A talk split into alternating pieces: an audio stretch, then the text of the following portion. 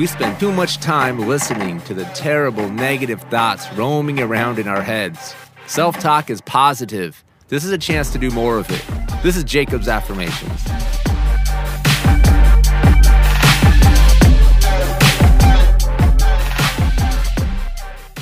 Hello again. Welcome back to Jacob's Affirmations.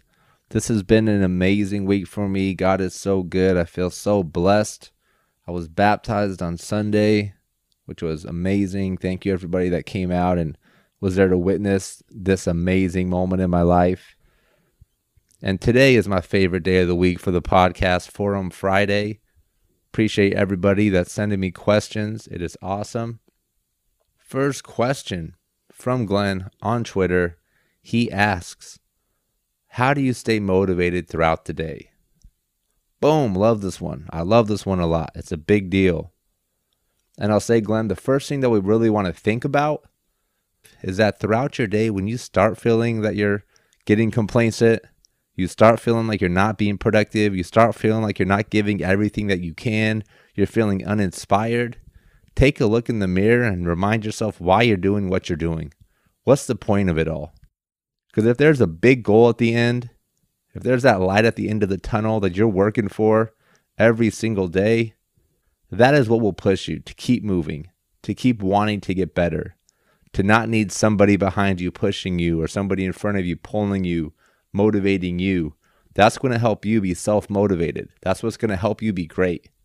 Self motivated people are going to win every time because they're not taking days off. They find ways to inspire themselves to keep going and push further. Are our actions aligned with our values and our goals? Next question comes from Aaron.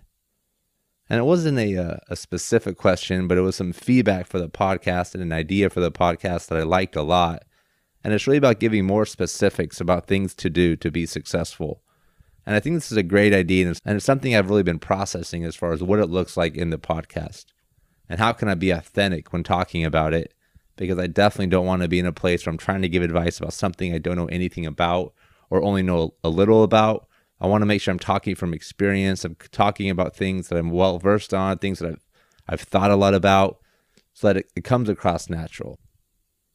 And one piece of feedback I would have in this realm of being more specific is really taking moments to reflect on times that we are successful and really examining what made this a success.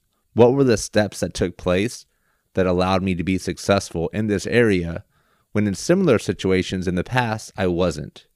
Maybe we had a similar situation and it wasn't as successful or it was a failure and we learned from it. In the failure, we probably thought about, okay, what did I learn? What were the lessons that I learned from this? But in my experience, we aren't as quick to do that when things go well. And I think there's a big opportunity that's missed when we skip that step. So thank you for the idea on the podcast, Aaron, and I hope that that little advice does help. Next question from my dad. Follow him on Twitter at author David Espy. Like I said before, anytime my dad asks a question, I, I have to answer it on Forum Friday. It's part of the rules. His question is How do you best engage with an audience on social media? This is a tough one for me. I'm really still learning in this space and how to do it effectively.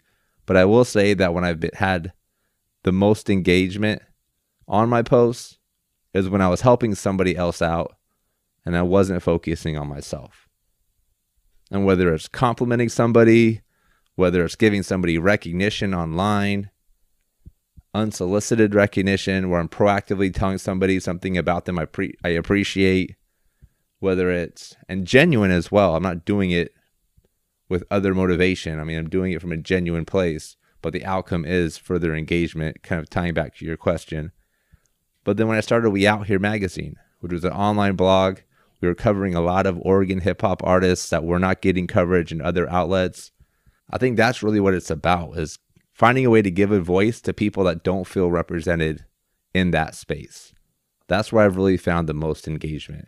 And I'm kind of trying to figure out how do I do that here to kind of spark some engagement, get some conversation going because I really want to help a lot of people out with this podcast. It's been a lot of fun. I enjoy doing it. And it's amazing hearing from you guys. It really is. So I appreciate every time you take a moment to reach out to me. Thank you so much again for tuning in to Jacob's Affirmations. Forum Fridays are so much fun. Enjoy your weekend. I will see you guys next week.